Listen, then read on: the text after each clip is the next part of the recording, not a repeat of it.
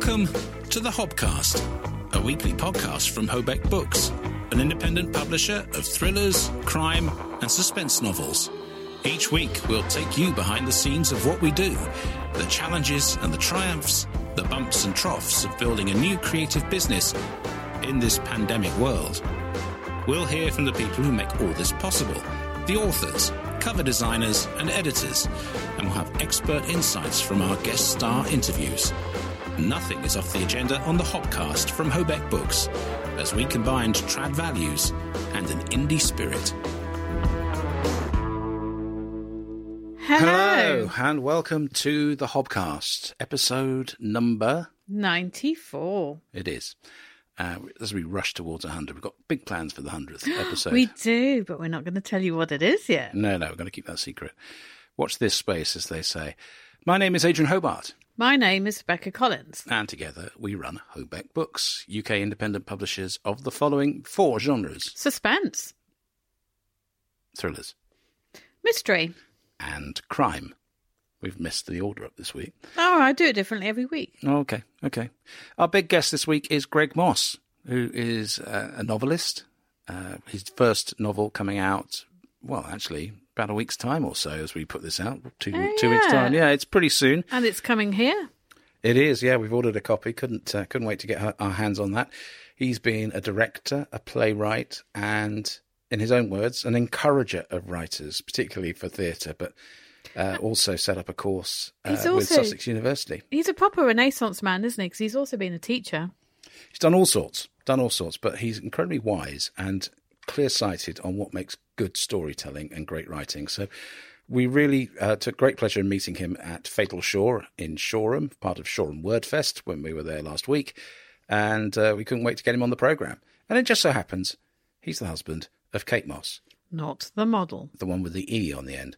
And uh, she, of course, you won't need to be told, is one of the best selling authors in the UK. And she may be joining us on the podcast she soon. may, yes. So that's Greg Mosse to come. Uh, can't wait to speak to him. Let's get into some news. And we had, uh, well, I mean, there's a lot going on in the publishing industry. Uh, sort of, um, There always is at this time of year. well, it's Frankfurt.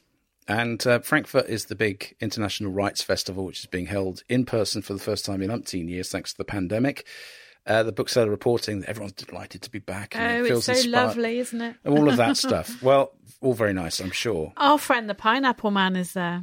Yeah, he is. Yeah, I can't remember his name now, but uh, we met him at London Book Fair. Uh, but um, the report is is that, that Frankfurt is a lot smaller. Fewer people have been sent, and that's kind of a reflection of the wider industry at the moment and economic issues. But those that are there are reporting there's interest in right sales and all sorts of things, and they're just happy to be back together. Yeah. I can understand that, um, but I don't think it masks the general trend, which is things are a little bit of a battle. And in on that theme, we'll move on to a story from the bookseller about the mixed reaction to publishing's very own Super Thursday, which was not last Thursday, No, Thursday the one before, before. which is when you release the big names for Christmas. Uh, If you have a big name for Christmas. well, indeed, yeah. So, um, uh, a, a Heart Full of Headstones by uh, Ian Rankin came out, the latest Rebus novel. It's currently number four in the charts. Oh, Number it's one, well then. number one was David Walliams with his latest book for Christmas. Oh, number Mr. two, Williams. number two, uh, won't surprise you to know it's Richard Osman. Who's that then? Quite. Do you know? Actually, I'm, I'm just going to break away from this this this reflection on. Super Thursday because I was in Waterstones in uh, Sheffield yesterday. I was accompanying my son on a You went. Oh yeah, you did. You went bought- to a bookshop. I bought you a book. So um, I went into Waterstones. It's quite a big branch, not a mega one, but quite a big one. And then there was a, you know, you look at the tables, and there there were um, Richard Osman in paperback, and then the Twyford Code by Oh, Janice Hallett. Janice Hallett, cover almost a complete carbon copy, and then another author with another carbon copy cream thing with, you know, black border, uh, picture of us of an animal on the front, Yeah. kind of thing. I mean, honestly, It, it's a, it's a trend at the moment. uh, well, it is. I mean, since Richard Osman's books took off, everyone's doing it, and it just it just makes me sort of I don't know. I, I part of me scratches my head and thinks, can't we do something original? But it works. Clearly. It does work. I mean, uh, I must admit. So Janice Hallett, I think I think you bought Janice Hallett's um, first book The appeal. because the, the cover was intriguing, but at that point it was only Richard Osman who had a similar cover, Mm. yeah. And it just looked like sort of a modern. Well, it, it was a was a Twisty wood cozy. Well, it was a kind of woodcut Yeah, kind of feel to it, and actually, it, it wasn't as close to the Richard Osman as, as you might think. But the new one is. It's much much closer. yeah, I've seen know. that one. Yeah, So um, yeah, I can't remember who the other person was. Quite a famous author as well has gone down that route, uh, or rather, their publisher have. So uh, interesting. And I, I, I observed one of the things I observed was, I mean, Waterstones were just awash with new product, um, which was great because I was watching the staff telling each other where to put stuff because they were kind of fighting. They were putting books down below on the tables. They have a little shelf on the bottom of the Oh, tables, yeah. stacking them up, and uh, that's fine. That's fine. It just goes to show, I think, that Waterstones have cleared up their backlog system Yeah. and, and things are starting to flow. Anyway, I, I go into the subject of, of Super Thursday. So lots and lots of big books came out, and um, normally Super Thursday is a big day for the retailers as well because there's a pent up demand for said big books. People rush out Well, to get the, the when- copies first day. you when know. people start doing their Christmas shopping. I mean, not people like me or people like you, but there are people who will start in mid-October thinking about Christmas presents, and it kind of, that's how Super Thursday first came about. It was, you know, the rush to get the books that they knew were going to sell for Christmas published. Yeah. Well, uh, let's just work through some of these reflections on it. So there actually were more books in hardback published this Super Thursday than the previous year by, by quite a margin, actually. 340 published this year, 292 came out in 2021. Uh, this year, as we mentioned, Ian Rankin was amongst them, and Alice Oseman and Julia Donaldson, you know, who's you know, frankly, the biggest name in in um, uh, you know young fiction uh, in the world, probably right now. Um, and uh, the Edinburgh Bookshop said that Super Thursday, this is Marie Moser, had remained very strong, but they did especially well with two new picture books Maggie O'Farrell's The Boy Who Lost His Spark Yeah. and Chloe Savage's The Search for the Giant Arctic Jellyfish. um, catchy name. And uh, with Halloween around the corner, Nick Sharratt's What's in the Witch's Kitchen flew out, while other adult titles, including Richard Osman's The Bullet That Missed and Lucy by the Sea by El- Elizabeth Strout, or Oh, yeah, yeah. She's she's. Um, I've read some of her books. They're Right. brilliant. were strong sellers. Uh, for the Main Street Trading Company in the Scottish Borders, the day evol- evolved around an author event, and sales were boosted by families coming into the shop during half term. Uh, well, half term then, it's half, half term now. Yeah. Um, so that's uh, apparently Richard E. Grant's A Pocket Full of Happiness is um, was was was popular in non-fiction, but I say but there are some other bookshops, independent bookshops, which reflect difficult trade. Uh, for instance, the Blue Bear in Farnham, the shop's been struggling all year. Uh, this is according to co-owner Sylvia Schuller. In numbers, the 13th of October 2021, so last year, was 558 pounds uh, through the till, and yesterday it was 337. She said of of uh, Super Thursday, and footfall has dropped by roughly 50 percent, and we're barely managing on a month to month basis. We sold six books on Super Thursday, hmm. and one of them was a leather bound book for 30 pounds of Chinese myths and folk tales. The rest of the money was made up by cafe items. Oh dear, that is sad. That's worrying. And she says, if not for the dual aspect of our business, which is a tiny cafe. cafe, we would have had to close our doors already. I've not been able to draw a salary since February, and now with the high costs of electricity bills and goods and services, we're truly struggling. Hmm. We were hoping for a good Christmas. However, with the daily news of retail not picking up, we truly do not know what will happen in the weeks to come. And also, despite the deluge of new titles, booksellers at Warwick Books also didn't see a particular spike on Super Thursday. And although sales picked up on the Saturday, trading was slow. In general, it's been a flat year, says co owner Mog Harris. We're working really hard to just keep going. Publishers have brought out big titles, but with the big price increases across the board and tightening of people's budgets, I wonder if there's been a shift again to online purchasing or choosing places that offer big discounts. Or just people aren't buying so many books. It could be as simple as that. Well, I think that it's inevitable. It's inevitable with the state of things at the moment across the world that uh, people just don't have the, the disposable income to spend on books. I tell you what it could be. So in my case, I have quite a big pile of books I haven't read yet. Yep, and, And you're working through it now. I well, I do go into Waterstones, and I think, you know what? I'd Don't love you- to buy a book, but I shouldn't because I've still got a few to read. And I know there are a lot of people who do have Mm. that issue. You know, they have the book, so that guilt of I haven't got the money to spend on a new book, but I've got loads Mm. to read at home. Well, I, I'm going to redouble my because I was in Waterstones. I bought two books, one for you and one for myself uh, as research for a, for a project I'm working on. So um, it's it's one of those things where I just think we've got to go out and support the independent bookshops. In fact, we've got to support independent retail. Really, Well, I do it. I always buy if I can, not in Stafford because we haven't got any independent bookshops. no, we haven't. But when we go somewhere, We haven't got any for miles around. no. We really haven't um, in where we are, but that's not true of everywhere. But we really need to support, um, you know, whatever we can. But it's difficult. I mean, you know, I don't want to get drawn into the politics because by the time you might listen to this podcast, we'll have a new prime minister potentially. uh, but goodness knows who it's going to be. But we'll we'll leave all that nonsense that's been going on last week. It drew my eye far too much, like you know, rubbernecking a car crash. Um, watching events in Westminster last week was just extraordinary. But uh, on another subject, and I suppose it's a related subject, is that you know clearly publishers in this sort of environment are looking for surefire winners. Oh well, they are. They're a business at the end of the day, and what are you going to do? You you think of an idea that's going to sell you more product with a lower budget. You're going to go for it. Well, I suppose so. I mean, look, they, uh, there's been a trend. I mean, we've talked about this on the podcast a number of times, and uh, Richard Osman is a good example. Uh, it, basically, you know, if you can get a celebrity to put their name on a book, whether they've written it or not, it's going to have a much much stronger chance of of selling.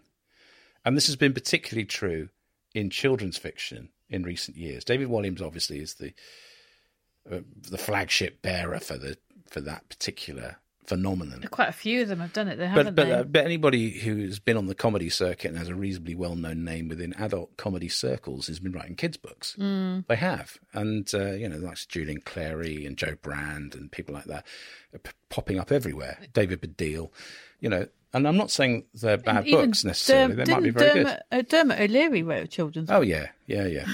well, anyway, so let's add to that list with Jamie Oliver and Geri Halliwell Horner, i.e., Ginger Spice.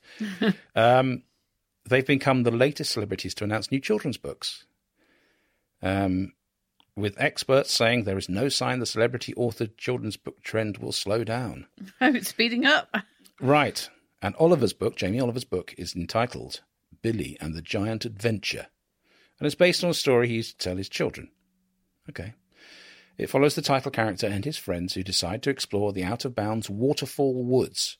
Billy and the Giant Adventure will be published in April by Penguin Random House UK, who will no doubt buy the number one spot for him, uh, which also publishes Oliver's cookbooks with a sequel already scheduled for the spring of 2024. I've just had a thought. I think the per- the trendsetter of this sort of uh, p- well-known people writing children's books was Prince Charles, Do you think what the the old man of Lochnagar? and then Madonna did one, didn't she? Oh yeah, she did. Yeah. But at that point, there weren't that many Well- celebrities writing children's books. No, that's true. That's true. Um, you know, and it's probably a good thing because we'd have to sort of pulp a few of them. You know, imagine if you know your children's celebrity like Rod uh, Rolf Harris Oh, stop it! had written one. um, that might have been problematic. Oh, but that does remind me. Do you know there is a book coming out, due to come out in six weeks' time about Liz Truss's rise to power? Yes. And uh, well, I thought you know, I'll go back onto the politics. So Keir Starmer at, uh, opened Prime Minister's questions with, "I gather there's a book about your, uh, you know, rise to being Prime Minister. And it's it's out before Christmas. Is that the title of the book or, a statement of fact?" and of course, she was gone the next day. So um, Out before Christmas, yeah. yeah, out before Christmas. Uh, and uh, Geri Halliwell Horner, who is married to Christian Horner, if you're wondering where the, the double I don't know who bit- that is. He's the head of Red Bull Racing, um, the Formula One team. Um, anyway, uh, two book deal with Scholastic, and um, the first of those books is called Rosie Frost and the Falcon Queen, which is due in 2023, uh, autumn of. Uh, so there'll be another In time for Super Thursday. Absolutely. it's described as an adventure story about an orphaned girl who is sent to a mysterious Bloodstone Island, home not only to a school for extraordinary teens, here we go. Uh, let's throw in a bit of Hogwarts in there, shall we? But also a sanctuary for endangered species. Oh, blimey, tick every box. The book follows the former pop star's previous children's book series. Oh, she had one before. Oh, I Who didn't knew? even know that. No. About the adventures of nine-year-old Eugenia Lavender. Okay, so children's books now come out from. Uh, here's a list of some of the the celebrities written Oh, ah, children's books. good. Okay? Very convenient. okay, this is just a, a sample. David Williams, mentioned already. Alicia Right. Dixon, Don't know who that is. oh, former Strictly Judge, now judge on Britain's Got Talent, right, and okay. a former singer or a singer. Lenny Henry, Oh, yes, I knew about Lenny. Tom Fletcher, Don't know who that is. some he's in a boy band or something. Uh, Malcolm uh, Marcus Rashford. Oh, Malcolm Rutherford. Well, we knew that anyway. And Meghan, Duchess of Sussex. Who's that? Oh, Meg, uh, Harry and Meghan. Meghan. Yeah, yeah, yeah. Anyway, right. Well, uh, you know, we're, we've sort of uh, let's not dwell on, on this. um, anyway, that's uh, obviously a trend that is continuing with Jamie Oliver entering the fray. Well, here's a question for Hmm. you then. Say somebody famous approached us with their crime novel and it was so so. Would we publish it? Of course. I mean, how it depends on the on the, the level of of celebrityness. Oh, someone as famous as Jamie Oliver, say. I don't know. Heston. Yeah, he would write a good one though. No, but this, this, well, okay. I think. I think he would do. you see, if I were with working, if we were working with Heston Blumenthal, he'd be inventing new ways of killing people through cookery or something like that. oh, he Uh, could do a collaboration with Brian, couldn't he? Yeah, he could. Be brilliant. anyway, um, yeah, that's a, that's a that's a, a possibility. Anyway, that is uh, the news for this week. So let's um, let's get into the. We'll talk about our our plans our and, news, and, and our news, such as it is, um, a little later. But let's talk to Greg Mosse, who, as we mentioned, has done many many things. But um, I suppose number one thing is being an encourager of writers, which he goes on to explain how and why. But he really has made a big impact, particularly in getting people from unusual backgrounds into writing for theatre. And this is currently is being run through the Criterion Theatre, which is in Piccadilly Circus, one of the, the great theatres. It's run by a charitable trust, and uh, this has been going for seven years. And it's uh, you know for the writers involved, they don't pay a thing, which is amazing. Yeah, it's great, isn't it? So uh, fundraising going in behind that. But uh, what we what struck us when he was on a couple of panels was just how clear sighted his thoughts were on what makes great writing, and so uh, we didn't hesitate to get him onto the show. So let's speak to Greg Mosse. One of the great pleasures, Rebecca, of going to a festival like Shoreham Word Fest and Fatal Shore is meeting new people, isn't it? I mean, that's why principally we go to these things. Totally. And we met Greg Mosse. we did. at the back of the, the, the hall. And Greg, you made a massive impression on us on a number of fronts, not least on stage where you imparted some amazing advice, but also uh, just put us at ease because we always go to these events slightly feeling that um, what's that sense of well imposter syndrome? exactly what I was going to say imposter syndrome sometimes when we go in because we're quite new publishers and Well, although we're actually both introverts as well. yeah that doesn't help either so you put us at ease and we we thank you for that thank you It um, was it was a complete pleasure to meet you. And just on that thing about being introverted or imposter syndrome, I always think that we're we're all in that room together for the things that we know about. Me, hopefully, the book that I've written, the book Yeah. that I'm about to write. You about uh, you what you're looking for as publishers, uh, both from the you know the inspiration and the professionalism of the authors, but also the markets you're selling into. If anybody asks us any questions, those questions ought to be about things that we know the answer to. Absolutely. That that's so true. And and I think that's partly why we go to these things, because there we are in amongst the people who we want to go and engage with our books and our authors and and uh, become part of their lives. And it's it's always very instructive. And actually the more you go around the country, you see the, the themes emerge, but also the regional differences. But Greg, um, it was great to, to meet you because you have such an amazing career story uh, and a story to tell, really but we're we're talking to you just ahead of the publication of your first novel, which is extremely exciting. Uh, and that, of course, is The Coming Darkness, which is coming out. He's already beginning- ordered it. Yeah, I have ordered it this morning. I, I can't wait Happy to days. read it. you got one guaranteed sale this morning. which is amazing. But I mean, what I wanted to ask you first and foremost um, is that reading the blurb, it sounds like a really ambitious, big thriller. So, what were the challenges when you had you know you had your concept for your main character and the sort of wringer that you're going to put them through to to manage all of the, the scope of the book is quite something. So how did you go about that?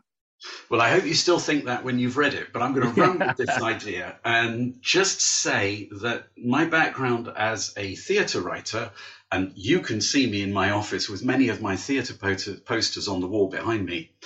Um, your your play is made up of distinct scenes, distinct scenes of drama, and surely your book should be the same.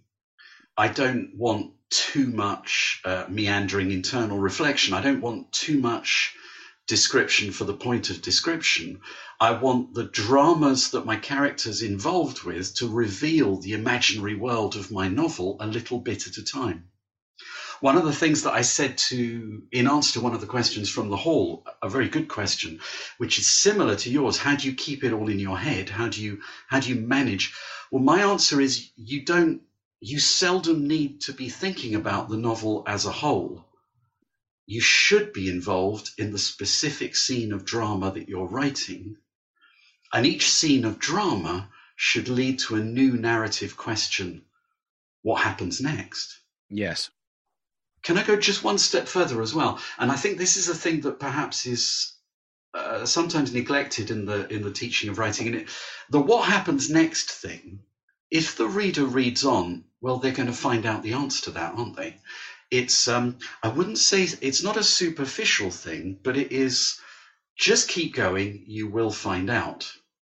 On the other hand, the reader thinking about why is the character doing and saying these things is a much deeper form of suspense. So what next is simple and you must have that to get your reader to turn the page. But to get them to really engage imaginatively, you want them thinking about why are they doing this? And of course, the promise is that that will be elucidated much later on. Right. And that is such a difficult art. I think that, you know, I think that is the, in, in a nutshell, the difference between someone who can write a series of events that appear to be a plot and actually create an experience for the reader, take you deeper, involve them make them fill the gaps. So I, I sometimes use this example of, a, and, and, I try and explain the difference between a story, which is just a, a bunch of things that happened, and a plot. And I'll tell people about how, oh, yes, well, I, I got up early and I was in a rush and I spilt the coffee and I went outside and got in the car and I got stuck in traffic and I shouted at all the other drivers. But eventually I got here and here I was talking to you and it's just a sequence of events. But but what if I got up early and I spilt the coffee and I kicked the dog and I got in the car and I got stuck in traffic? I shouted at all the other drivers. I parked badly. I ran in. I said hello and I had a heart attack, and it it went somewhere, right? Yeah. And all of that stress and angst that if I told that story fully, it might take 1500 words for the whole chapter and it goes somewhere. And yeah. you don't know where it's going, but when it gets there, the reader should think, oh, yeah. But of course, they didn't see it coming. Yeah, it made me sit up when you said that. And then I thought, what, and what happened next? Absolutely. One of the things that you describe yourself as is uh, what was the exact phrase? I'm not, you know, you enable oh, um, uh, um, an encourager of encourager writers. of writers. That's it, and, and that I love um, because there aren't enough of us around in a way. Um, I think there's an awful lot of people. There's a whole empire of people who think they know what good writing is and are quite happy to tell people that that's not good. But to encourage writers, and in particular your work currently with the Criterion Theatre in London, in terms of creating a uh, an environment where people without uh, from all backgrounds, I mean, I mean all backgrounds, this is long before it became fashionable, and every single publishing house had a prize to invite people who were from disadvantaged backgrounds and from altern, you know, from diverse backgrounds to get into writing.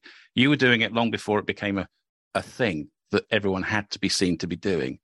So, what's motivated that in you to, to go to that much trouble to to to find the funding to create that scheme? So the uh, the uh, the answer is um, loving theatre to start with and wanting to see more diverse voices represented, not just in the wonderful fringe theatres where I started my theatre career 40 years ago, Mm. but also on main stages. I was talking to a very close friend of who's uh, now deceased, sadly, who um, this must have been nine years ago. He was on the board at that time of the Criterion Theatre Trust. And you, you might not know, but um, many of London's theatres are actually run by charitable trusts uh, who, and they have educational missions and other, and, and they fulfill them in different ways. And um, I went to see the managing director of the Criterion Theatre Trust, Fiona Callahan, and I said, if we if we run at this time, I already had a, a lot of workshops behind me. I was, you know, a well qualified encourager of writers. So I had a, a certain bona fides myself. But I, so I could say to Fiona Callahan, if we bring together groups of playwrights on stage at the Criterion and give the give them the experience of devising their new work in that environment, they're far more likely to write something that fits um, that fits that bigger space that can cope with having 400 700 900 people paying attention to it. Um, i think if if if writers don't feel welcomed in those spaces as creatives not just as audience members but as creatives that's unlikely to happen um, where this led was um, um, a first set of six writers, and it went very well. That led to another set of six writers because we proved ourselves. That led to us putting on showcases in the autumn of each year, only interrupted by coronavirus, to Mhm. um, to have um, free showcases. N- n- the- No money changes hands. This is a it's a charitable enterprise fulfilling the mission of the Criterion Theatre Trust. And we've got to the point now where I've had at least 120 writers through the Criterion New Writing Program. I'm currently recruiting writers for 2023. We've employed 50 or 60 actors who we feel we, we give a training in story development and editorial comment to as well.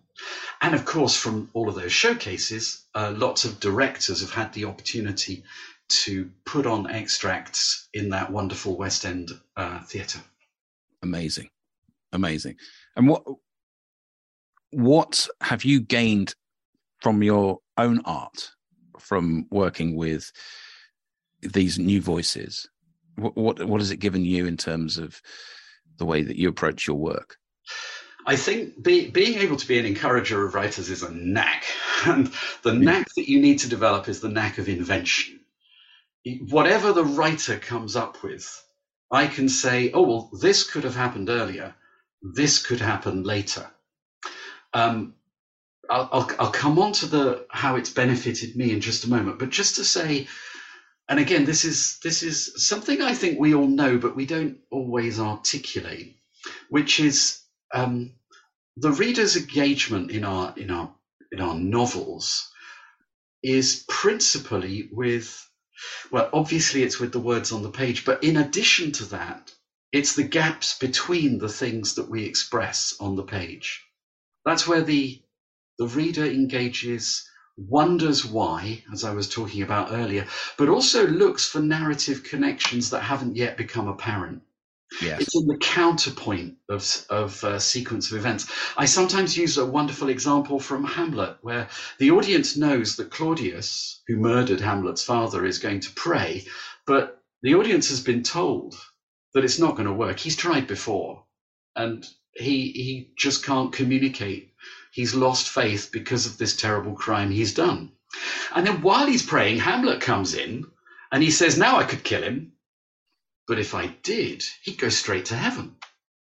Yes. Mm. So Hamlet decides not to kill him after all, and off he goes. And then Claudius stands up and he says, My words fly up, my thoughts remain below. Words without thoughts never to heaven go. And so nobody says out loud, nobody explains what that means out loud. It's just the sequence of events. And what's meaningful in it is that Hamlet could have killed him, and that would have been the end of the play, but he didn't. Mm. Because of that mistake that he made, because he only had partial information. So that's where I was going with this, Adrian. There's these two things. Um, the information we give the reader is always partial because it's just that moment in time, that point of view that we're writing. And we make a promise to our readers that later scenes will give you additional information that will help you to understand what you didn't understand at the time. Yes. And that keeps them engaged. Put that only really works if you have a fertile imagination, if you have the knack of invention, and that for any particular scene, um, perhaps an actor on stage at the Criterion has said, I'm not sure about uh, my role in this scene. I felt like a spare part. And I need to come up with not one, not two, but three different ways of responding to that. And the reason that I have to come up with at least three different ways of responding to that perceived issue is because I mustn't come up with one and cling to it as the drowning man clings to his lifeboat. I must come up with several and then say to the to the writer or another better idea that you can think of. Mm, Yes. mm. Yeah. So it's got the flexibility. It's got to have the flexibility of going in a, di- a direction. Yes. And coming up with multiple ideas makes all the ideas um, less valuable, but the process of finding them easier. Yeah. Yes, understood. I mean, it's in, it, it's very similar. When I, I'm going to cast back to my career in, in journalism at the BBC, and so one of the most enabling things that I ever went on. I, you, you get sent on courses the whole time, and most of the time now, I'm told it's to you know work as a journalist that's going to influence and um, protect the environment, or for for instance, you know all the sort of zeitgeist things that we're supposed to be worried about. But when they actually were doing training in terms of being a creative leader, which I went on, this is about 15 years ago, the principle of yes and in a meeting was passed on. Now, I'm sure this is really the, the foundation of, of a lot of good collaborative creative work in the theatre and in film. We're in many creative. Exactly. But in the BBC, when I joined, it was all about knocking each other down. You'd have your morning meeting and everyone would just tear into each other and say, well, that's a stupid idea. That was in The Guardian yesterday. We can't do that angle. You know, it was never yes and.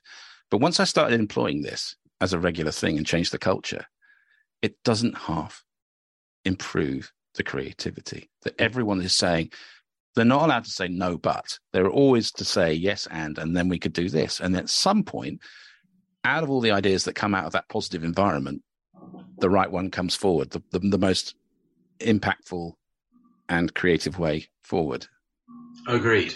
Because you're not then there's blocking this- their ideas, are you? You're, you're allowing them.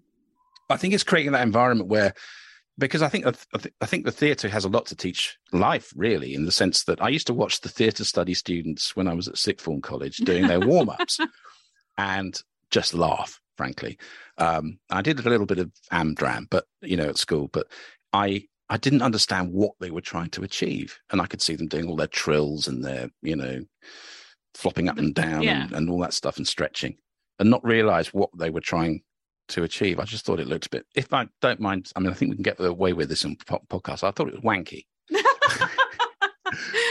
you were going to say that. but that's yeah. the, that was the cynicism of the eighteen-year-old me. Now I understand the importance of all of these things of creating an environment. And I think we're trying to do that with our with our company. But in your field, when you're working with, with new authors, um, it must be you know to to create that environment when you you get your new intake for 2023 when you're you're you know you get them sat down and they're in the criterion and workshopping. There'll be some there i imagine. I'm, I'm rambling a bit here but there'll be some i imagine who don't have the confidence to come forth immediately. And so your job is to create that environment where they can and their their voice is valued. And that's not easy is it? I think two things. Um, no, three things. First one, you're you're describing the theatre studies uh, students trying to find uh, um, a state of mental and physical preparedness where they will have what we call flow, right? Yeah. That's what that's what they're looking for. absolutely In my in my room at the on stage at the Criterion, I want the same. That means I need to provide enough stimulus that the writers are reassured about what they're trying to, uh, what I'm asking them to do, and that it's within their reach. And then we will build on it. Do you remember when we were in the hall at Fatal Shore in Shoreham? Yeah. We had a, there was a moment when somebody asked a question about um, um, that thing you mentioned earlier on about like looking at your novel as a whole, and it was part of the answer I gave was what I said before that you you really are focusing on individual dramas, and then you add them all together, and that makes a novel. So. And we went on, somebody else took that question on, and they said that the, the thing that sometimes upsets our process is that we start thinking like architectural critics about our own novels as if it's something that's already been published and we're writing um, in the Times Literary Supplement a considered appreciation of all the clever things that we did in our writerly skillful way. Whereas when we're writing a novel, we have to behave as builders and we have to build it from the foundations up one brick at a time until finally we've got a house. And um, that also means that you have to be inside it, doesn't it? You have to be inside the novel and you must resist the temptation to be often standing outside looking at it from a distance. Yeah. So I think, well, it's very easy. I'm taking that analogy. It's very easy to give uh, an idea for a novel curb appeal.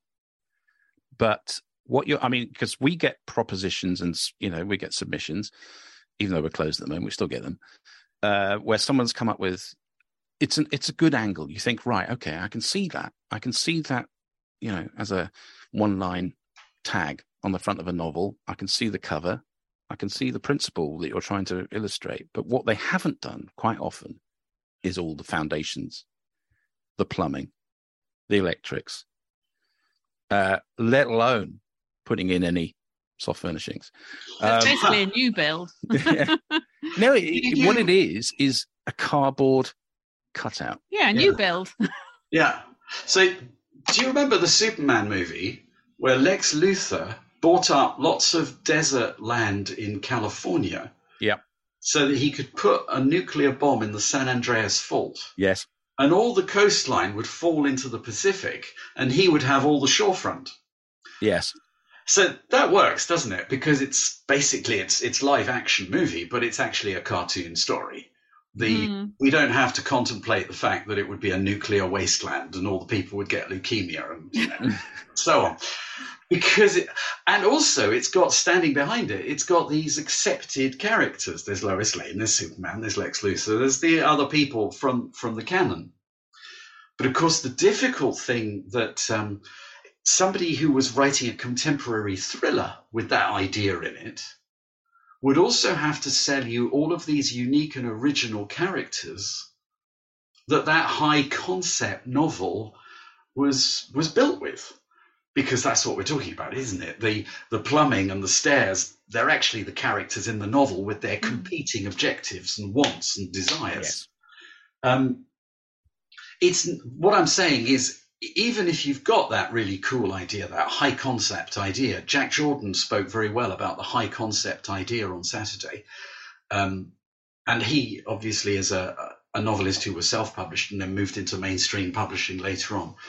Um, he, he talked about the fact that the, the high concept can get somebody's attention, but then it has to be grounded in relatable human experience. Is that right?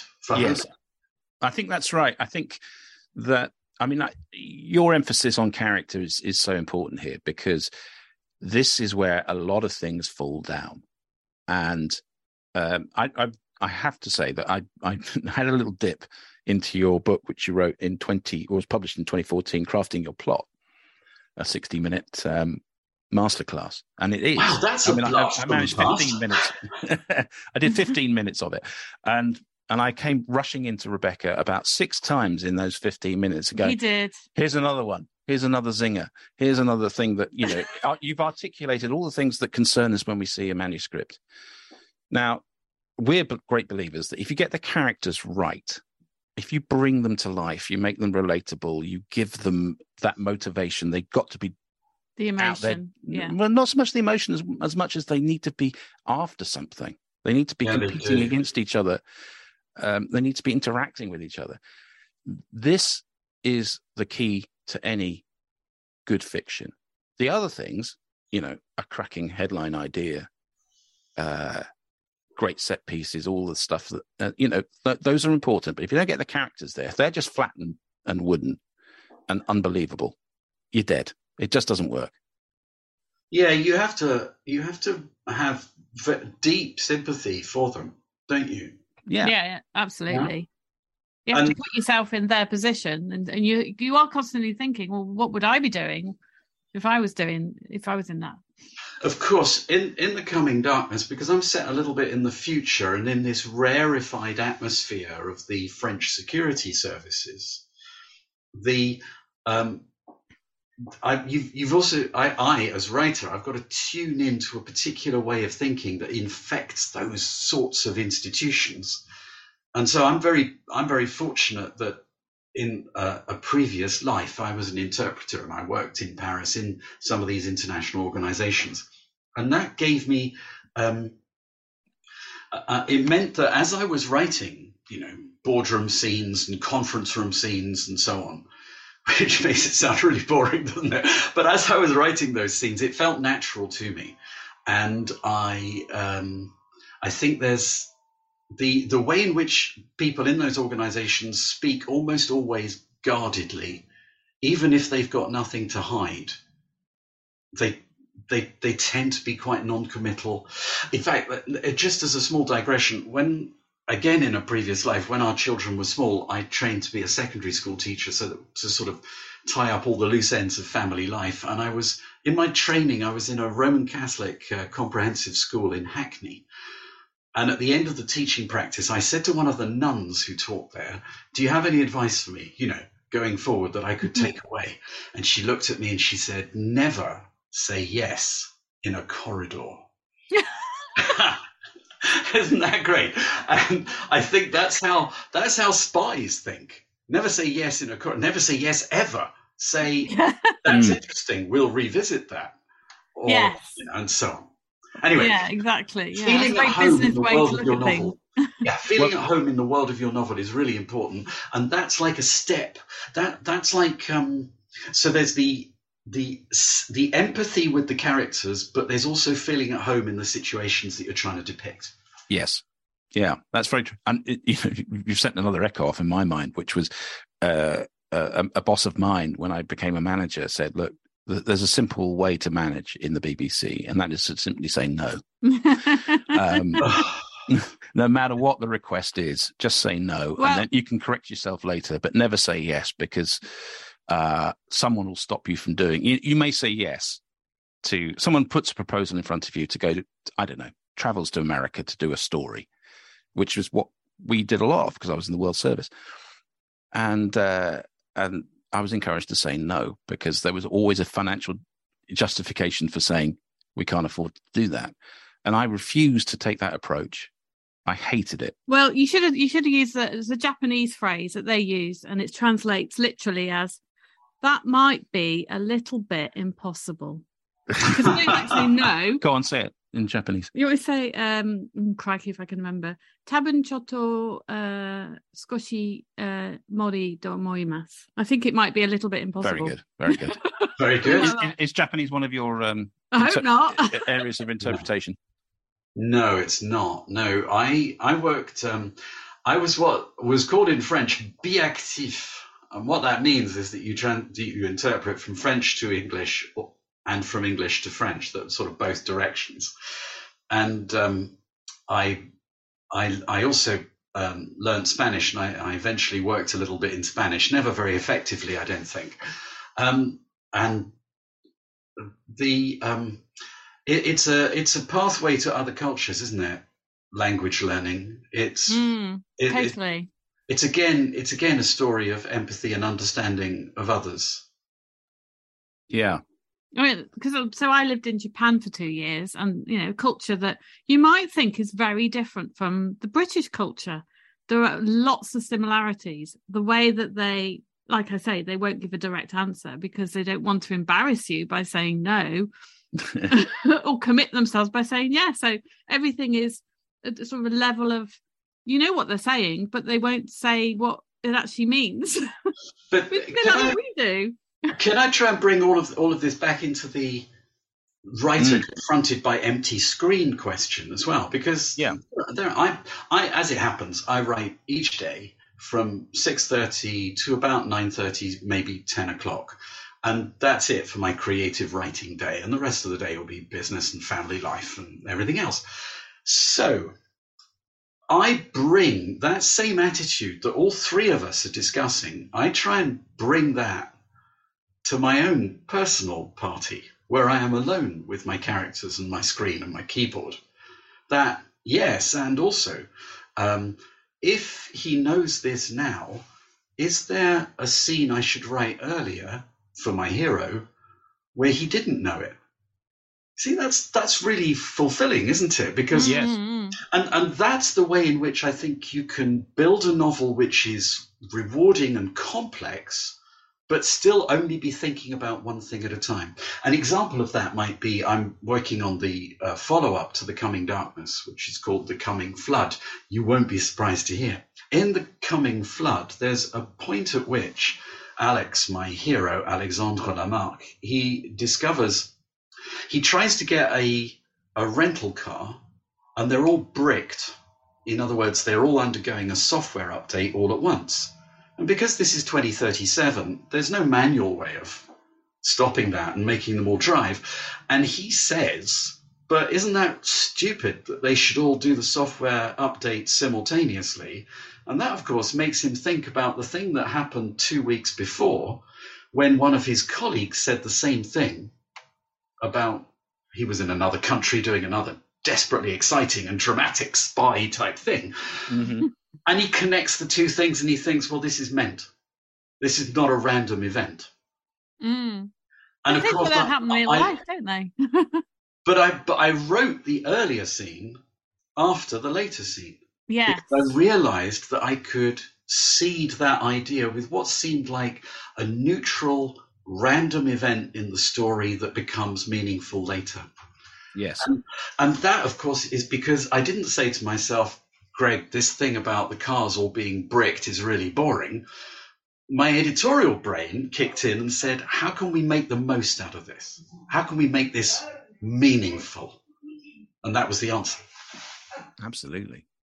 I, I, I'm, I'm, I'm intrigued. Um, it took until lockdown to get to the point where you could write your novels. Yes. Uh, uh, what? Why was that? Uh, was it because you were so involved in the theatre at the time, and and, and That was all up and around the gone, yeah. Or, you know, was that was that the opportunity? So first of all, it was family life, looking after uh, Kate and I. My my wife, Kate Mosse, and I have looked after three parents in our home for more than twenty years now. Uh, her parents have both died. My mum is still alive. Then, of course, two children to put through school and all the rest of it. Mhm. Uh, one of whom uh, I home educated for four years Wow. that that's its own, you know.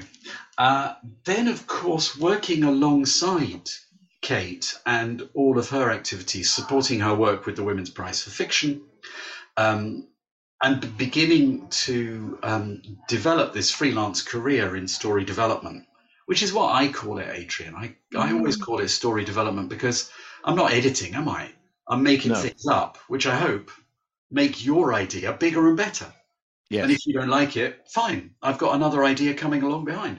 So um, uh, then, when our children left home, I had the opportunity to go back to my very first career, which was theatre. And uh, I think I added them up the other day. I think um, I, I wrote and produced, or other people produced, 25 uh, original scripts of mine. Some of them written in collaboration, some with my composer partner, because I also write um, musicals and plays with songs. Um, and then, as you were saying, Rebecca, it all suddenly became illegal to come together in a room and watch a play. And so I had to find a new direction because I couldn't. Um, I couldn't sit at my computer each morning at six thirty doing the crossword, could I? I had to find something else. And Yeah. was, in fact, the writing of, of novels. and all of the things that have led up to that the different formats you know the writing plays and, and everything like that and also of course sharing the journey that kate has gone on that's hugely successful journey um but it must it, did, how did you get i mean because my my feeling is and i'm sitting here trying to sort of judge if i was in that position what would i be feeling i think it would be quite overwhelming in the sense that you know you're married to one of the most successful novelists in the UK. Um, that's quite a challenge then to go into that world as well, isn't it? Or did did that not cross your mind? But you, but you know, when I write a play, it might not be as good as Hamlet, but it might still be worth something. Yeah, no, So- I'm not saying it no, wouldn't no. be. No, I, I realised on you. You probably can't quite see, but there's a lovely poster on the wall for a show um, that was the first show um, that uh, we that I put on out of lockdown, which was called The Unquiet Grave, Yes. and it's a one-act play based in uh, traditional Suffolk folk song, and it tells a story of um, of family life, and in part through these this sequence of songs, brilliantly performed by two actresses that I've worked with um, four or five times in you know professional shows, and um, the um, the idea the idea for it is not completely novel, um, and the unquiet grave is somebody else's traditional song, as were the other songs in the show. But the way in which I put them together is, for better or worse, a product of my individual unique sensibility Mm. and sense of dramatic structure. And the the test is, isn't it, that when people come to see the show, whether they applaud or leave in droves, Mm. and happily they stayed and they applauded. So great. But but that is what we've that is really in the end the only thing that we've got to sell, isn't it? Our Yes. own unique sensibility and uh, our intuitive sensibility and our own objective sense of structure uh, in storytelling. Those 2 Mhm. things together. Well, clearly this this first novel is is of a th- uh, you know uh, an international thriller, and and you know it's it's. I'm very excited because this is this is my Yeah, he, my he- world. I love this sort of thing, and and I see a comparison in the previews to I Am Pilgrim, which it gives me very excited. You've got the two. You've got the novel out and the, the one to follow. What else are you working on at the moment in terms of novels? I'm I have another novel sequence that I started oh before coronavirus. I don't know if you recall back in let me see so February 2020 one of the very last international writing festivals to take place was the Emirates Airlines Festival of Literature in Dubai that um, Kate and I have attended many times. It's I think it's perhaps in its 15th year something like that Mm-hmm. at that festival, I did a couple of platforms with a close friend of ours, Luigi Bonomi, who is a wonderful agent, Luigi Bonomi Associates. And he and I said to one another, Oh, yes, that's a really good idea for a sequence of novels. So, in my spare weekends, no, I mean, what it was was in, in my enforced isolation and unemployment of lockdown, um, once I um, had completed that f- first draft of The Coming Darkness, and uh, it had not yet been sold to a publisher, so I wasn't working through all of those other drafts, you know, the structural edit, the line edit, the copy Yeah. I began writing another sequence and I shared, I think, 20, 25,000 words with Luigi. And I said, is this, is this what you meant? And he said, yeah, more or less, but don't do this and do do that. And I said, yeah, I know exactly what you mean. So that, which is, has not yet been announced by our publisher, that will be the next project. Um, and that's a separate series set at a different moment in time with a different hero. Fantastic. so, do you think you're now hooked on novel writing? Yes, it's immensely satisfying. Um, and also, Rebecca, because um, my my approach is um, is is is focused on getting that that the complex mechanism of plot down and sorted.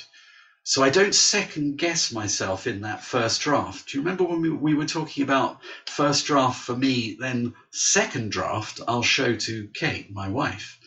Yeah. So I'm yeah. So I don't second guess. I, I just need the whole story down. Can, I'll tell you just a little story. A few years ago, I was working with a writer writing a wonderful book set in the Arab Spring, and she found it very hard work.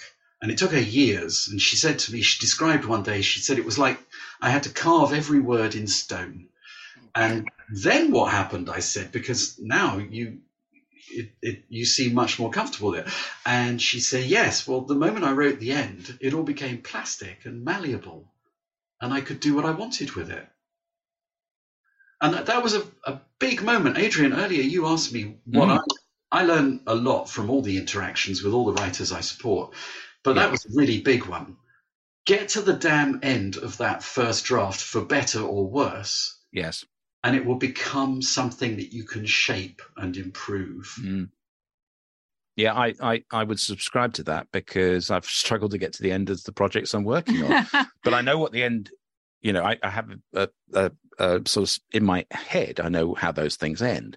And actually, I think my, I might just get them down so that I know where I'm aiming. And I think what you describe in your, in, in as I say, the book that I was looking at earlier um, from 2014, you talk about a river. Life is a river, which sort of gets wider and wider and then goes into the, the void. But actually, a book, if you're reflecting life, you actually have to reverse it so that the the shallow waters at the start are quite wide and then it gets narrower and deeper and faster uh, as you accelerate towards the end. And I think that's a really useful mental image that has helped me think, right, I now know where I'm going with, you know, and I've been sitting and looking at my work in progress for, For months. years. For No, years. years. Years. Not really. Not months. I get into the flow, the flow state you talk about, and it's wonderful. But actually, it's not finishing it. I'm just adding You've more got and more. sections. It's, like a jigsaw piece with lots of the pieces missing. You're writing. Uh, I'd yeah, And, and and and just reading that this morning took me back to my protagonist and what I needed to do to set her up properly. that I'd rushed her into the the the the, the rapids far too quickly. I hadn't set up her background life. The thing that she's going to have to always regret leaving. Oh dear, Yeah. battery's running low. Uh, we may have to do something about that in a second. But that's but that that crystallized for me in what in how you described it. So it's interesting, isn't it, how different ways of speaking respond, um, work differently for different people. So that that image, which um, which I like very much, of the the river, the River Thames, for example, Yeah. opening out into its estuary and dispersing itself into the North Sea, and you don't really know where the river ends and where the sea begins. Yes. But of course, in your novel, it can't be like that. It must narrow to a unifying climax. Yes. This again, um, Fatal Shore was a lovely event. We, uh, all of us who are publishing professionals, whether that's authors or publishers or bloggers, everybody, I think, very generously moved around the room and, and, and spoke individually to participants at the festival. And one of the participants that I was talking to was asking this very same question about how you get to that unifying climax at the end of the novel. And Yeah. the way I tried to describe it was that um, if Rebecca gets what she wants, well, Adrian can't have what he wants, and Greg can't have what he wants. But if Greg gets what he wants, then it's Rebecca who loses, and it's, it's Exactly. all, Yes. all the characters are they all have skin in the game and in those last pages it's resolved who is successful who is partially successful and who loses Yes. but all in the same narrative sequence all in the same drama those are the best novels and i think also the best plays uh, I, I, I sometimes say to playwrights that it every at the end of the play, all the characters should be on, as in on stage. Yes. And the reason for that is because they should all still have skin in the game. Yeah. if you're right. Not, are they really? Do they really have a home in this play? If they're not still involved in that last scene, what have they been doing? Quite. Yeah. That's very well put. Uh, Well, yeah, they're, Adrian, they're bystanders, aren't they? exactly. well, I was absolutely. thinking that they're bystanders. And yeah. this and this is something that I, I I I think we've imparted to some of our authors. Um, you know, when we've received certain, you know, might be the whatever month draft finally comes to the publisher, and we say, well, well, you know, they're not doing anything, so why are they there? Um, they're not adding to this, and they're not a, they're not invested. Here's another one, I, which I think is really useful. I don't think it was in that um, little book that I wrote for the Guardian. Um, it, um, if you if you can uh, put your book aside for a couple of weeks, I don't mean yours. One puts one book aside. Yeah, yeah, yeah, yeah. You pick it up again, and as you're reading it, you must think to yourself: Is this sequence that I'm reading is it descriptive or dramatic? And if it's descriptive, well, then you should probably fix that. Mm, Because the world of the book should be revealed by the dramas of the plot. It shouldn't be a descriptive book which sets up dramas.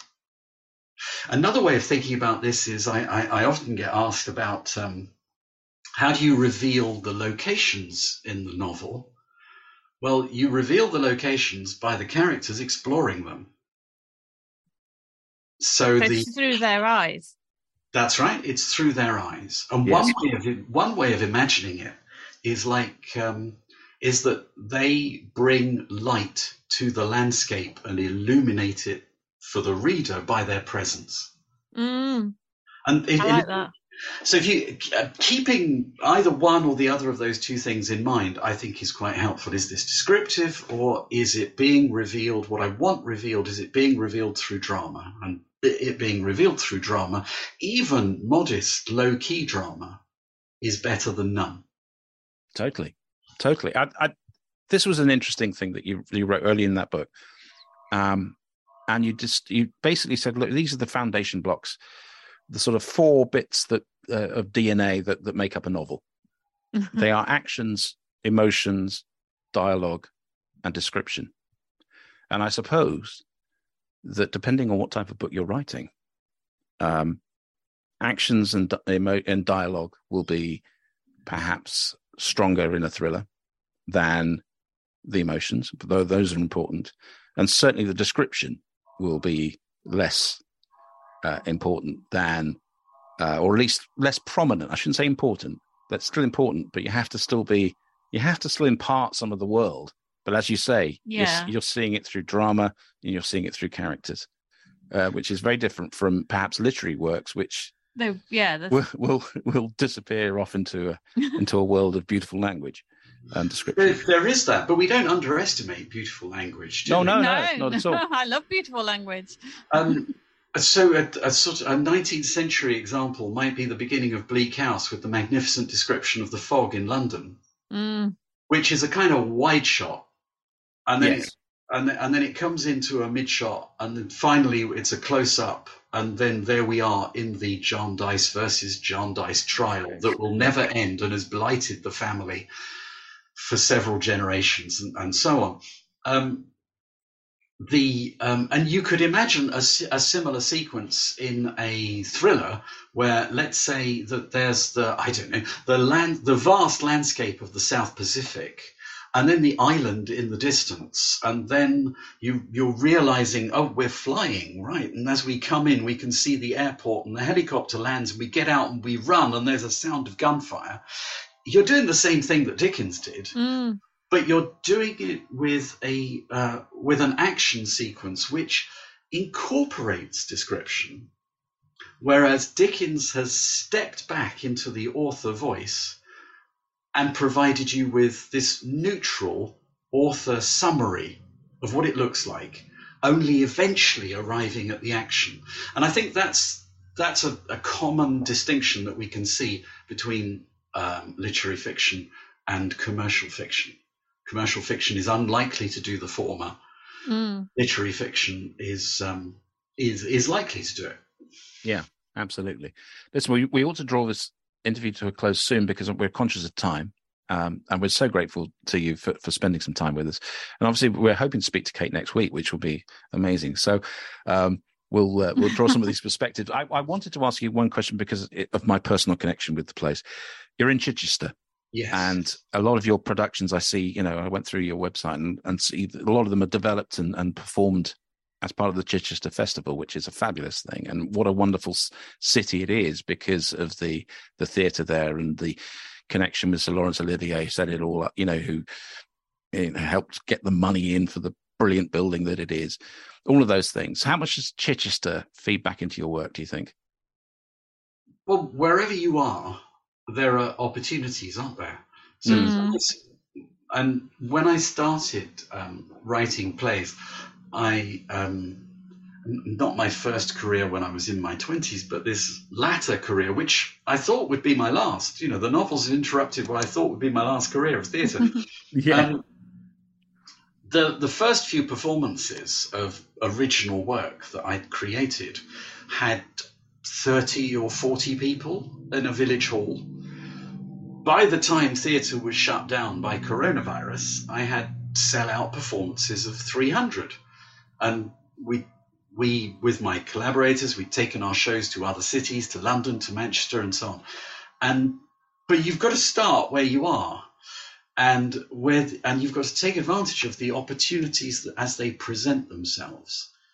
Do you remember when uh, one of the very first questions on one of the panels was about gatekeepers mm, yes yeah and Jo Furniss was started by saying well should we really talk about it as gatekeepers. And I said, well, if it's not gatekeepers, it is bottlenecks. These are obstructions for what you want to do. And and if you and if you're not finding it easy to get an agent, to get publishers to read your work, if you can't afford to go to the literary consultancy and and spend perhaps several hundred pounds on an editorial review, well, what can you do? Well, you you can go and read an extract of your work at a scratch night. Mm. You join a writers group.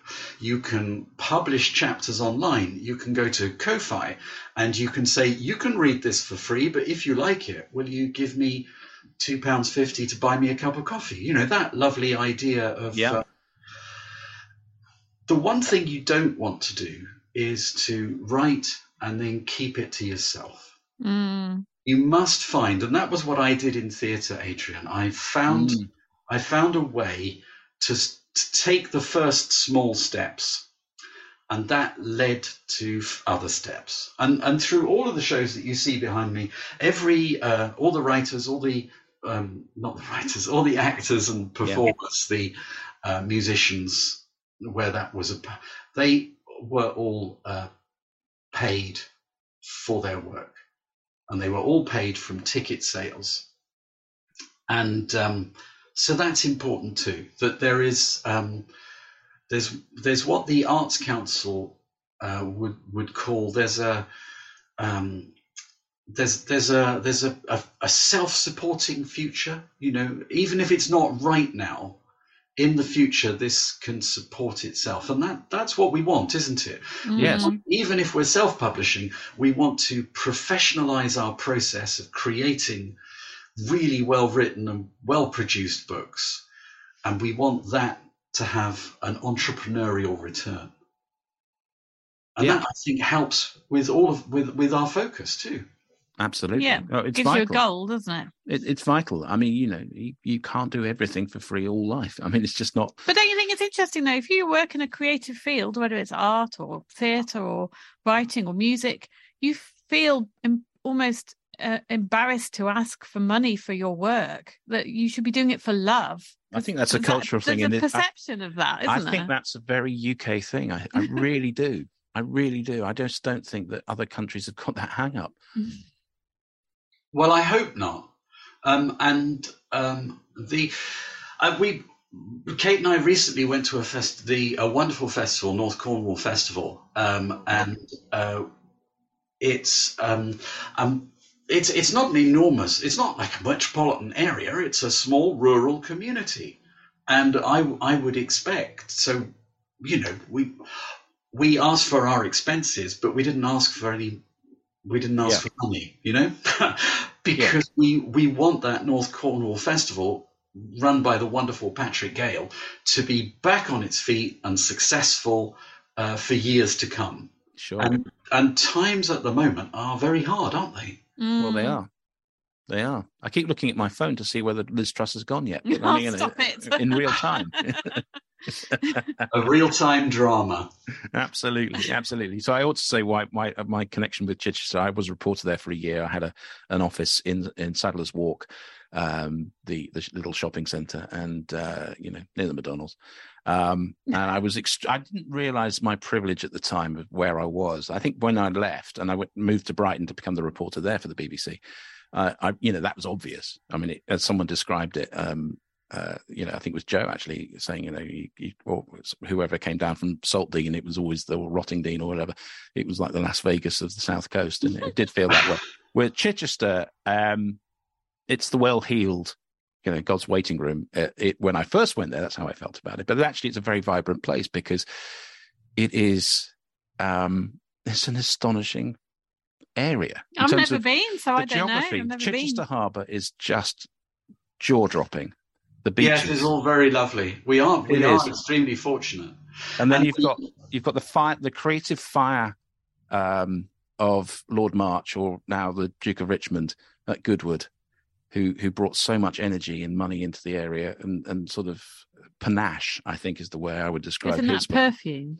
it is a perfume yes but he brought flair to the whole thing i know he he created a lot of enemies for bringing fast motor cars back to the circuit but um yeah The, I- well, the the festival of speed and then the revival meeting where people Yeah. dress up for the 50s or the 30s. yeah it's amazing They are incredible achievements, and we, where we live, Mm. we can hear those events going on for the weekend.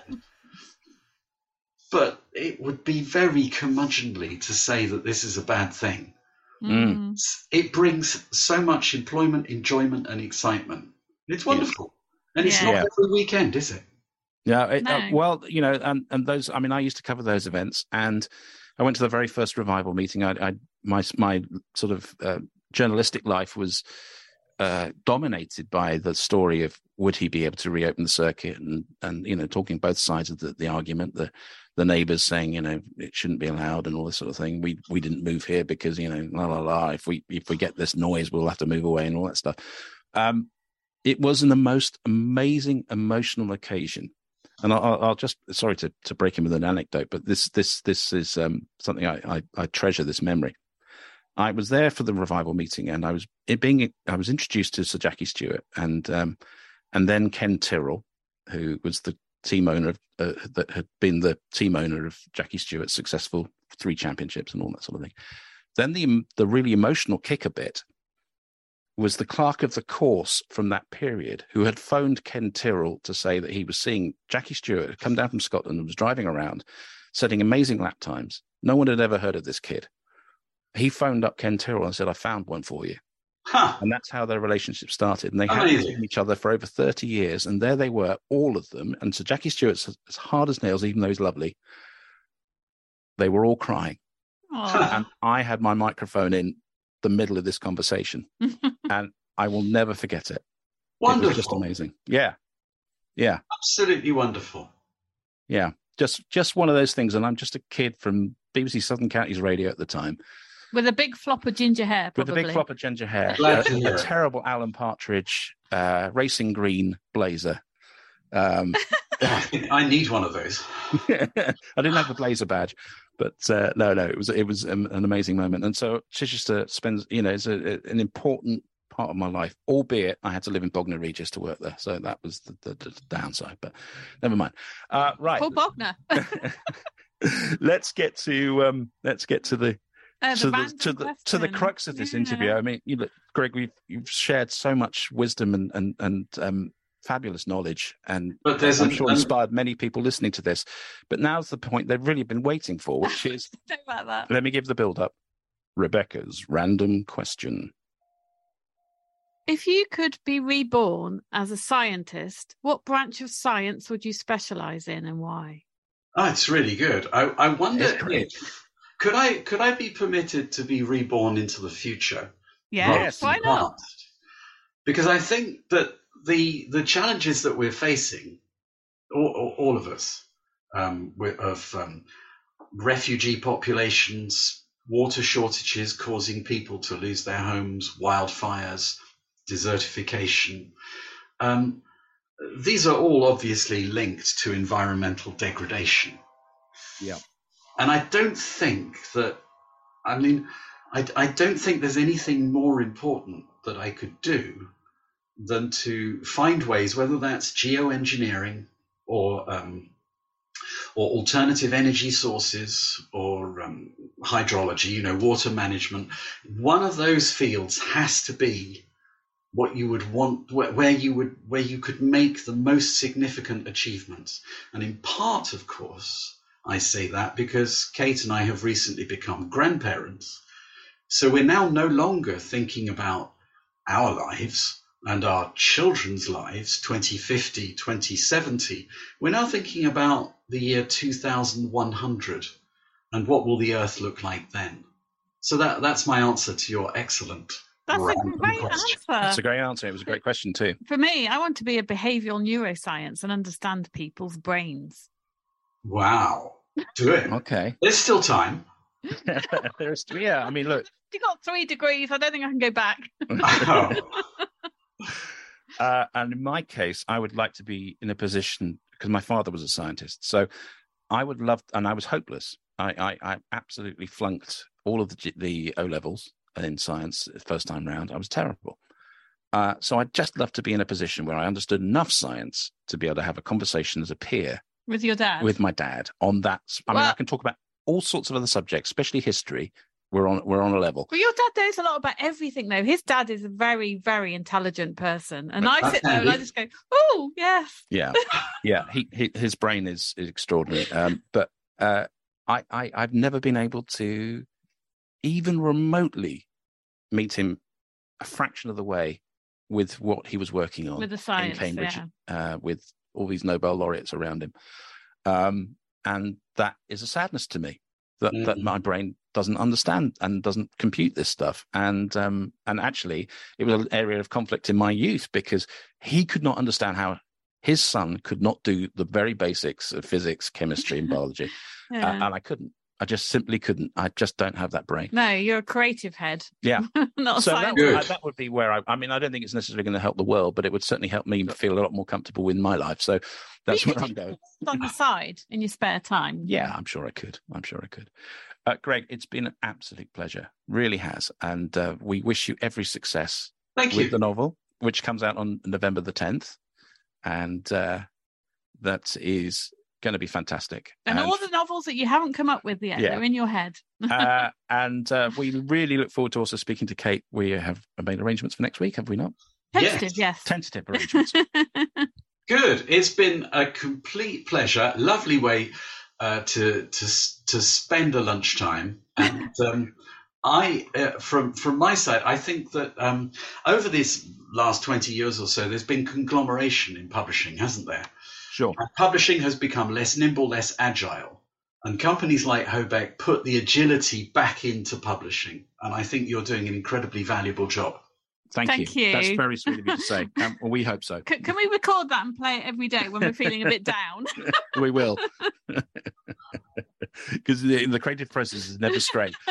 That's fantastic. Thank you so much, Greg. And uh, as I say, uh, The Coming Darkness is coming out very soon, and we can't wait to.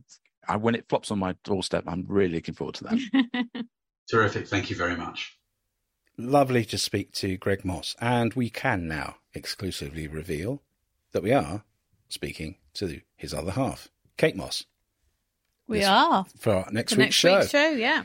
And she has a new book out, which um, is looking at the, uh, I guess the, I'm redacting it a little bit, but the sort of feminine icons of history. Mm. So it's a non-fiction book, but um, this uh, is she's touring the UK at the moment, promoting the book, and she's coming to speak to us. Yeah. So In fact, she was touring last week. she was, she was, and uh, we can't wait to speak to her again. You know, a powerhouse couple of uh, British literary scene. Just like us. Well, and, and you know, let's not also forget she's also the vice chair of the National Theatre, amongst other things.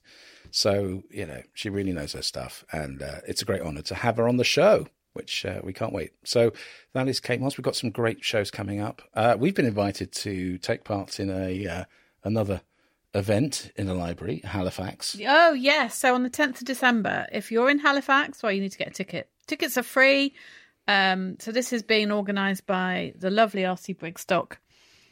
Bridgestock. But I do apologise. The reason I, I, I stumble is because when I worked at OUP, I worked with an author who was a very large personality called Hugh Brigstocke. Yeah.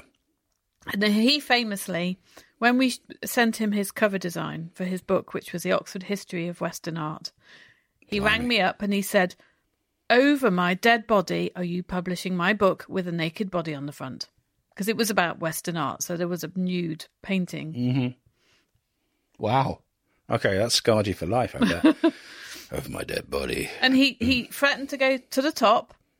And then so I went to the top to warn the top that the author was going to contact him.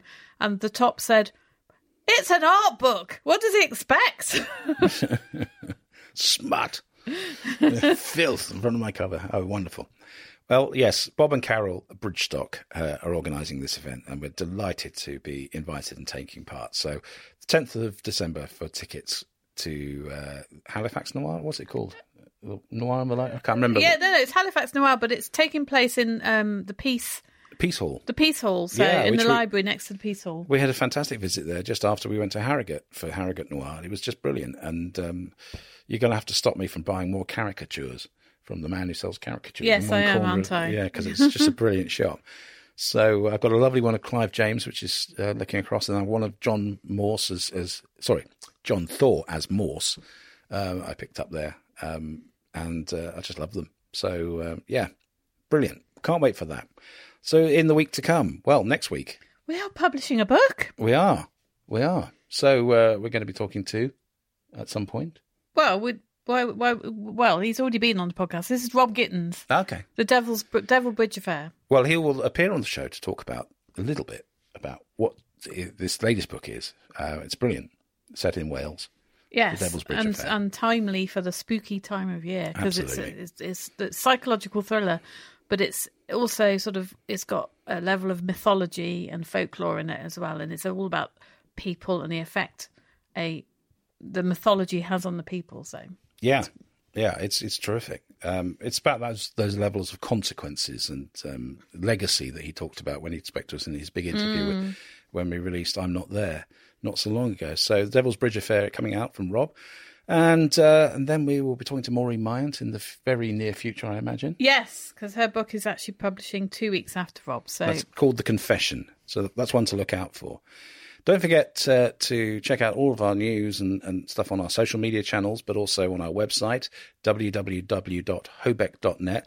In terms of this week, it's half term, so we have to sort of weave in various things you need to do with kids at half term, like buying new shoes or take, visit, uh, taking them to see elderly relatives or all those sort of things that, have, that, that, are obligatory uh, and trying to make something of a week with iffy weather, um, which, you know, goodness knows what it's going to do this week. Uh, but yeah. I mean, if you look at today, for example, it was absolutely pouring with rain when we woke up, but look at the skies now. Well, it's. I mean, you know, the approach roads to our to our village were completely flooded, um, and you know that's one of the reasons I bought the four x four because just needed to be able to get in and out, which we couldn't do uh, a couple of you know when we first moved here. It was really really difficult at times. With some of the floods, but it was uh, yeah floods everywhere.